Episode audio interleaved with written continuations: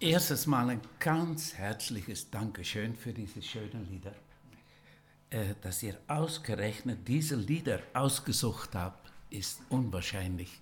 Manchmal ist es besser, gut zuzuhören bei den Liedern, da kann man die Predigt vergessen.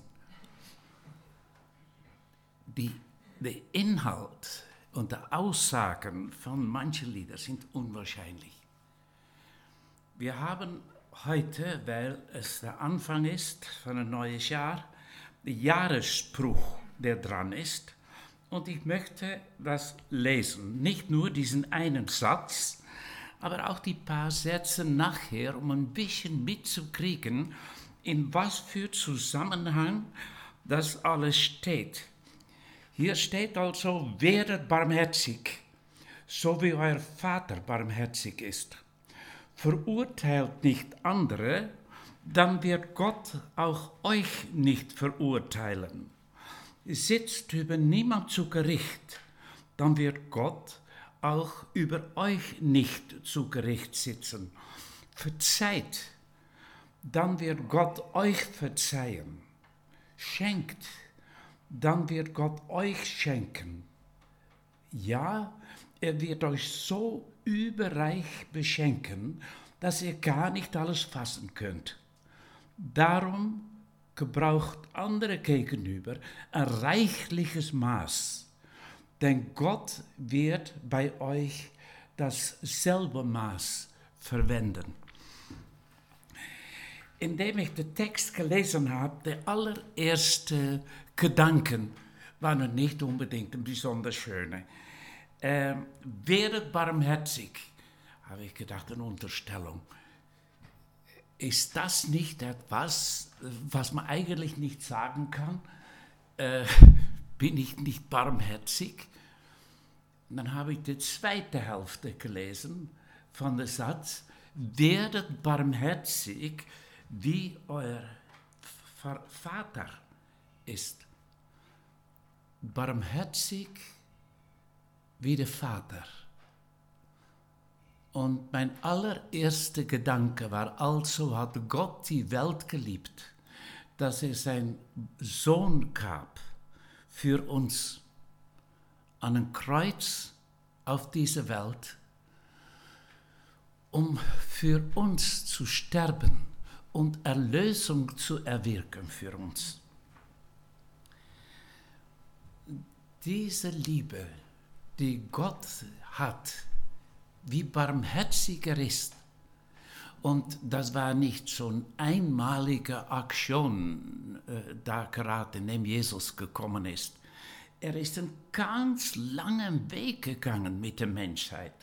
Vom Anfang im Paradies hat er schon gesagt, was geschehen würde und was für Lösung er hat. Und dann gab es diesen ganz langen Weg über Jahre, wie er gegangen ist und mehr und mehr vermittelt hat, dass wir mit Vergebung rechnen dürfen, dass wir mit Gott leben dürfen. Äh, und dann nach diesem langen, langen Weg, wo er gründlich mitgekriegt hat, wie wir sind. Denn so oft ist Israel auf die Nase gefallen. Und vielleicht denkst du, dass du gründlichst auf die Nase gefallen bist und denkst, naja, wer bin ich schließlich? Gott weiß, was er macht. Die Bibel, in der biblischen Geschichte, wenn man so liest wie Israel, ist, sieht man, wie Israel also mit Gott geht. Sie sündigen und Gott schickt ihnen also irgendwo in ein anderes Land wo sie die größten Schwierigkeiten haben. Sie kommen zurück zu Gott und die Geschichte wiederholt sich. Sie sündigen und kommen zurück zu Gott. Sie sündigen und kommen zurück zu Gott. Hey, du, egal wo du bist, er ist barmherzig. Und er ist bereit, mit uns einen langen Weg zu gehen. Und das heißt, dass er uns manchmal in die Hände hat als gründliche Versager und denkt nun wahrscheinlich, was habe ich hier wieder? Aber er weiß es. Er weiß, was er macht. Über Jahrhunderte ist er diesen Weg mit Israel gegangen. Und über die paar Jahre mit dir geht er auch. Er ist barmherzig. Und diese Aussage, wäre barmherzig, hat mir eigentlich erinnert an eine Aussage von Philippa, wo wir lesen in 2, Vers 1 bis 11. Bei euch gibt es doch das ermutigende Wort im Auftrag von Christus. Es gibt den tröstenden Zuspruch, der aus der Liebe kommt. Es gibt Gemeinschaft durch den Heiligen Geist. Es gibt herzliches Erbarmen. Dann macht mir vollends glücklich und habt alle dieselbe Gesinnung, dieselbe Liebe und Eintracht, verfolgt alle dasselbe Ziel, handelt nicht aus Selbstsucht oder Eitelkeit, seid bescheiden und achtet den Bruder oder Schwester mehr als euch selbst. Denkt nicht an eurem eigenen Vorteil, sondern an den der andere. Jeder und jede von euch habt im Umgang miteinander stets vor Augen, was für einen Maßstab Jesus Christus gesetzt hat. Er war in allem Gott gleich und doch hielt er nicht gierig daran fest, so wie Gott zu sein. Er gab alle seine Vorrechte auf und wurde ein Sklave gleich. Er wurde ein Mensch in dieser Welt und teilte das Leben der Menschen. In Gehorsam gegen Gott erniedrigte er sich so tief, dass er sogar den Tod auf sich nahm. Ja, den Verbrecher tot am Kreuz. Darum hat Gott ihn auch erhöht und ihm der Rang und Namen verliehen, der ihn hoch über alles stellt. Vor Jesus müssen alle Knie fallen, alle, die im Himmel sind und auf der Erde und unter der Erde. Allen müssen feierlich bekennen, Jesus Christus ist der Herr. Und so wird Gott, der Vater, geehrt. Es hat mich erinnert an diese Aussage, dass wenn wir anderen was schenken, dass er uns reichlich zurückgibt. Ist nicht interessant? Wie Jesus sein Leben gegeben hat und dann so erhöht wird und so reichlich beschenkt worden ist. Man kann sich reich schenken. Und schenken macht reich. Schenken, indem ich für andere lebe. Ich denke zu oft, dass wir die anderen nicht genügend in Sicht haben. Äh, wenn wir gerade so gelesen haben, wir sollen barmherzig sein, wie, Gott ist, wie der Vater ist, dann hatte er Menschen vor Augen, denen er helfen wollte. Und was wollte er? Er wollte, wie Jesus es gesagt hat, dass sie Leben in überreiche Fülle haben würden. Eine überreiche Fülle. Und das war sein Ziel. Haben wir dieses Ziel für die Leute, mit denen wir zusammen sind, eine überreiche Fülle. Äh, und das ist nicht nur für die paar Nette, die ihr habt. Äh, Jesus hatte dieses Ziel nicht für ein paar nette Leute um ihn herum, von denen er dachte, naja, da kann man einigermaßen mit leben. Nein, für uns allen, für die Versager. Und wenn man sieht, wie, wo Jesus Zeit mitgenommen haben, hat in sein Leben, äh, wo er hängen geblieben ist, bei den Zöllner, bei Leuten, äh, Frauen, denen nicht unbedingt also einen Weg gegangen sind und Jesus hatte sie lieb. Es ist unwahrscheinlich, wie Gott Menschen liebt, die daneben sind. Ich denke, wir sind in der Gefahr, dass wir Leute abschreiben und äh, vergeben ist eine Sache, was nicht ist okay. Ich vergib dir und dann habe ich kein Wut mehr auf dich. Ist das vergeben? Nein, ich glaube, Jesus vergibt anders. Jesus vergibt, um uns nahe zu sein. Jesus vergibt, um nahe zu sein. Ist das das Vergeben, was wir praktizieren? Das Leben mit Menschen, auch mit nicht der allereinfachsten Menschen der Welt, mit denen wir zusammen sind, dass wir vergeben, um nahe zu sein, um Menschen reich zu machen um Menschenleben in überreiche Fülle zu schenken. Leben in überreiche Fülle, das ist also eine Sache. Äh, ich glaube, es gibt ganz schön viele Christen, die das Christsein nicht als Leben in überreiche Fülle einstufen. Die Suppe für viele Christen ist eher mager und so viel reicher wie manche Leute, die hier herumspazieren auf der Welt, ja, die nichts mit Gott am Hut haben, äh, sind sie auch nicht. Und ich glaube, meine Lieben, es ist wahnsinnig wichtig, dass bevor dass wir das als Ziel haben für die Leute, die mit uns so zusammen sind, dass wir es selber leben. Anders wird es eine totale Heuchelei.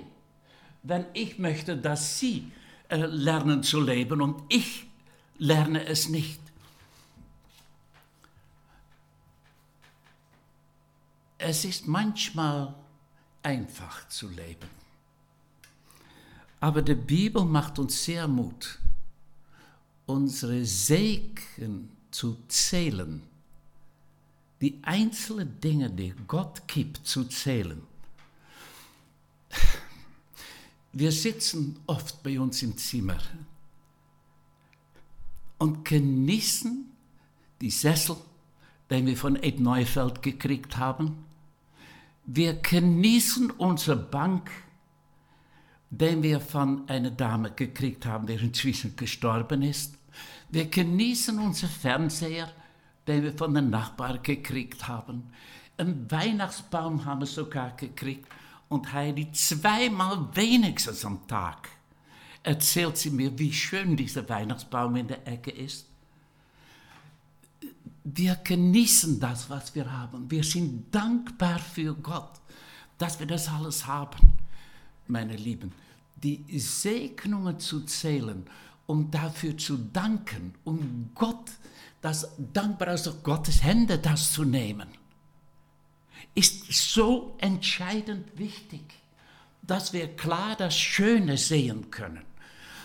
Depression ist, ist eine komische Krankheit. Es macht einen blind für allem, was schön ist. Wenn man nur depressiv ist, dann sieht man nur noch schwarz. Man keine einzige schöne Sache kann man mehr sehen. Viele Christen sind wie Depressiven. Sie sehen das Schöne nicht mehr, der Reichtum nicht mehr. Und, und dann hört das Zählen von Reichtum manchmal auf, dort wo es ein bisschen schwieriger wird meine Lieben, Nirgendwo im Leben kann man wirklich Gott kennenlernen, in seiner Treue, in seiner Liebe, in seiner Geduld, als in Krisen. Jede Krise, die ich bis jetzt um den Ohren gehabt habe, habe ich Chancen gehabt, Gott besser kennenzulernen. Und ich habe auch genügend Druck um den Ohren. Aber ich kann sehen, was das Schöne an dem Ganzen ist. Das Wertvolle. Und wenn ihr mir Freude machen möchtet, um das alles zack, so wegzunehmen aus meinem Leben, um dann zu denken, du hast ein gutes Werk getan. Ja, alle Schwierigkeiten weg. Mensch, da kann der Johann leben. Nein, dann lebe ich wirklich nicht, denn, denn ich verpasse die Lektionen, Gott kennenzulernen. Und wenn man David mal anschaut, ja, wo reden wir darüber, wenn wir David sehen?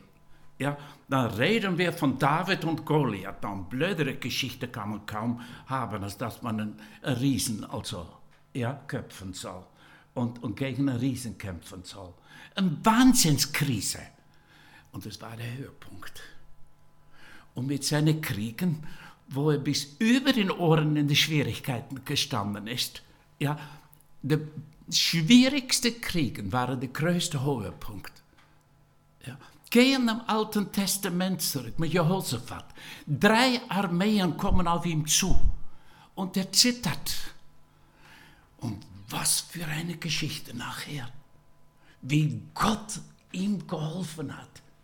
Wunderschöne Geschichten. Meine Lieben, unsere Dankbarkeit nimmt so zu, wenn wir den Wert von einem Ganzen einschätzen können und das auf der positiven Liste schreiben, statt nur alles auf der blöden Liste, die man hat mit Schwierigkeiten und die magere, die magere Geschichte. Schwierigkeiten ist keine magere Sache. Das macht das Leben nicht mager. Es macht das Leben reich. Ich lerne Gott kennen als einen großen Gott bei ein kleines, bei ein großes Problem. Und ich lerne Gott ein bisschen besser kennenlernen mit ein kleines Problem.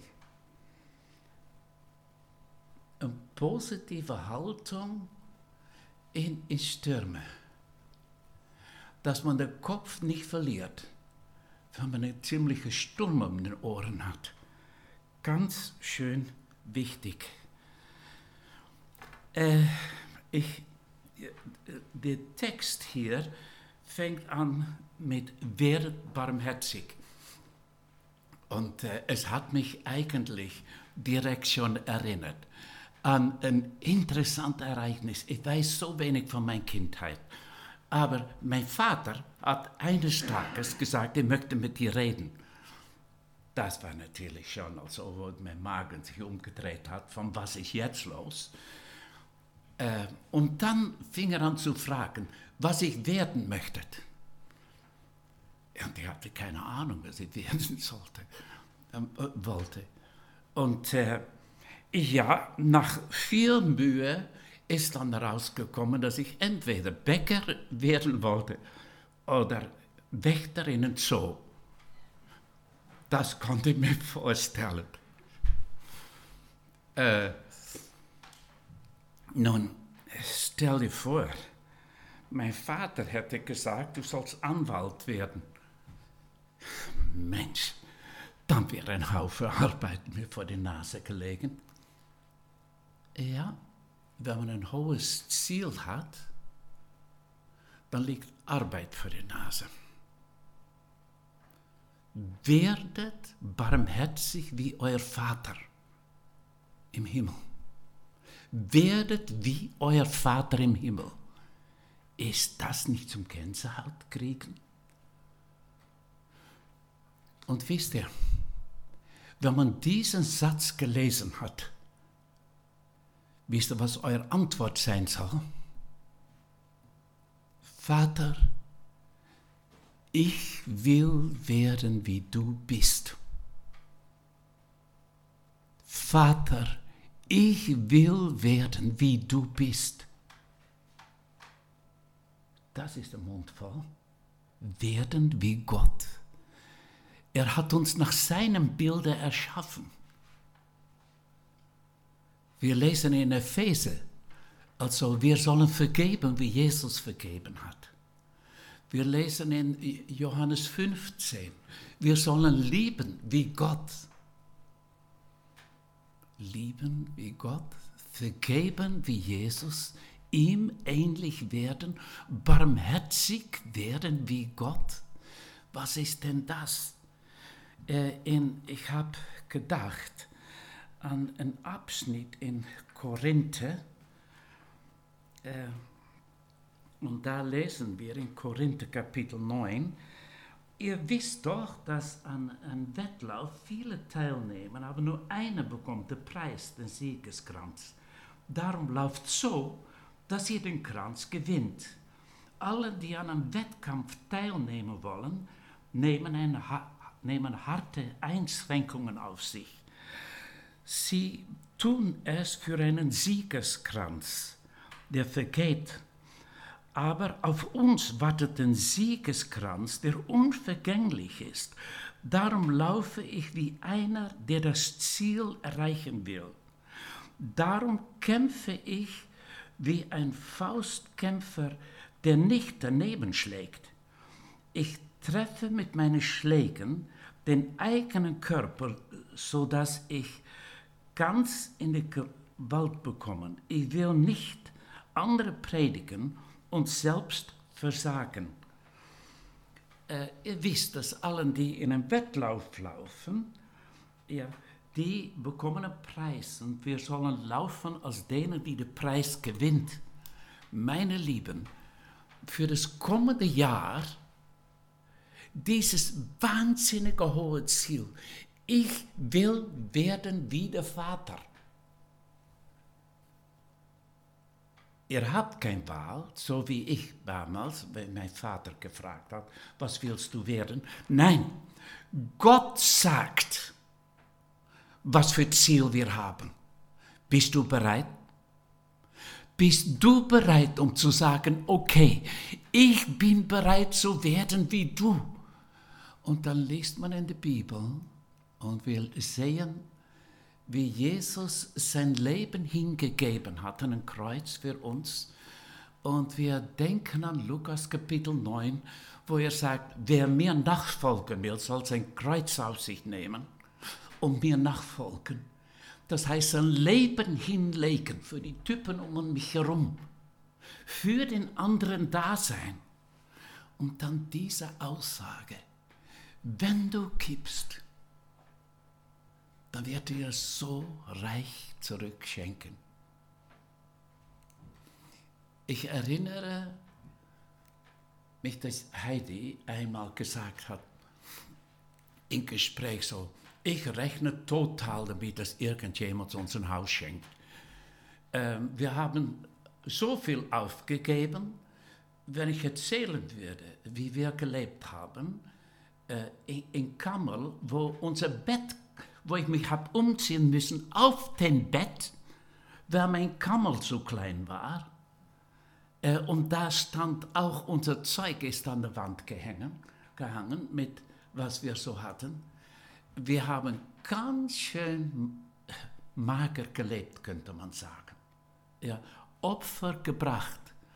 Aber ich kann dir sagen, wie Heidi hat gesagt, ich rechne total damit, dass Gott uns ein Haus gibt äh, weil das in der Bibel steht. Und wenn ihr jetzt sehen würdet, in was wir leben, äh, ich denke jedes Mal, wenn ich hereinkomme, ob es irgendjemand von euch gibt, der in so ein schönes Haus wohnt wie wir. Ich zweifle es an. Unwahrscheinlich, wie Gott gibt, auch auf diese Welt wenn man anfängt zu schenken. Du kannst dich nur reich schenken. Denn das Schenken sättigt so viel mehr als das Bekommen. So viel mehr. wenn man nur probiert, für sich zu leben, in einem Zusammenleben, ja, äh, und man probiert zu kriegen, und viele Ehen bestehen daraus, dass man probiert, ein Maximum zu kriegen, statt ein Maximum zu geben und zu sorgen, dass der Partner Leben in überreicher Fülle hat. Ist das mein Ziel? Lebe ich dafür? Ist das eine Zumutung? So ein hohes Ziel. Nein, es ist eine Pflicht. Jesus hat gesagt, werdet wie der Vater. Es ist dein Ziel. Und irgendwas anderes, was du dich einfallen lässt, ist daneben. Werdet wie der Vater. Werdet wie Gott. Es ist ein Mund voll, ich weiß es. Aber Gott hat mir das hohe Ziel gegeben. Und wenn wir das nicht anstreben, dann haben wir sowas wie ein Problem. Und wenn wir unser Leben dann gelebt haben und wir haben für irgendein Blödsinn gelebt und so viel niedrige Ziele, wir werden nie vom Fleck kommen. Ich, ist das überhaupt bei mir drin? Und das ist das Schöne an der Lösung. Gott ist in unser Leben eingezogen. Rechnest du mit ihm? Alles, was du bist, sind seine Hände. Er ist es, der im Herzen steckt. Bist du bereit, deine Hände für so etwas gebrauchen zu lassen und deine Füße und dein Gedanken? Möchtest du dich von ihm gebrauchen lassen als ein Werkzeug von ihm? Er ist meine Kraft. Er ist es. Und meine Hände sind seine. Und diese unwahrscheinliche, unglaubliche, unfassbare Kombination von Gott und mich, das ist Erlösung und das bin ich. Und wir werden jetzt das Abendmahl nehmen. Und das Abendmahl nehmen dann schwache Leute, die Hilfe brauchen, die Gott einen Platz im Leben schenken wollen. Gott ich brauche dich. Ich gebe dir einen Platz in mein Leben. Und dann plötzlich kriegst Leben einen, einen anderen Wert, eine andere Sicht. Er ist es, der dann durch mich lebt, mich Kraft gibt. Er macht den Unterschied. Und mit Gott dieses hohe Ziel anstreben. Und so habe ich eigentlich eine Frage. Bist du bereit, diesen Jahresspruch zu deinem Spruch zu machen? Werdet barmherzig wie der Vater. Werdet wie der Vater. Dann möchte ich deine Freunde schon gratulieren, die um dich herum sind. Denn die haben dann eine Person, der um sie kümmert. Und deine Freunde können aufblühen. Und die Leute, mit denen du zusammen bist, wird es gut gehen. Wer da steht dann ein Mensch, der möchte, dass man aufblüht und stark wird. Ist das nicht was? Werdet wie der Vater. Und dann, das fragt nur eine Antwort. Ich bin bereit. Ich möchte sein wie der Vater. Das ist es. Das ist die Antwort auf diese Aussage aus der Bibel. Ich möchte sein wie der Vater. Und das Schöne, dann sehen die Leute in Christ. Ein Christ, der nach Christus riecht. Christ, man Christus erkennen kann. Ich möchte sein wie der Vater. Und das ist dann ein Weg der Wachstum, wo man hingeht. Das ist nicht alles von heute auf morgen. Werdet, werdet. Es ist ein Weg. Geh Schritt für Schritt. Folge ihm nach und sei der Ton auf der Töpferscheibe, der geformt wird. Und dann wirst du ausschauen am Ende wie der Vater, aber leb nicht für irgendein Blödsinn oder für nichts ohne Ziel, leb für dieses Ziel. Ich möchte noch beten. Vater, danke, dass, dass du uns so ein unwahrscheinlich hohes Ziel vorgesetzt hast in deiner Barmherzigkeit. Wir Menschen,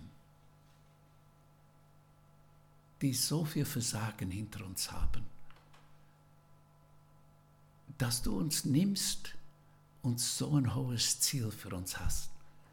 Danke, danke. Mit dir möchten wir gehen und lernen, Schritt um Schritt, mehr und mehr werden wie du. Und auch wenn es hoch ist und groß ist, wollen wir damit rechnen, dass du der Allmächtige treu bist und groß genug, um solche Esel wie wir, die so langsam lernen, uns zu nehmen und, und in deine Gnade Schritt um Schritt weiterzuführen, um mehr und mehr zu dieses Ziel zu führen. Erinnere uns oft an das, was wir werden sollen, was du uns ausgewählt hast, statt dass wir selber das auswählen, was wir werden wollen. Amen.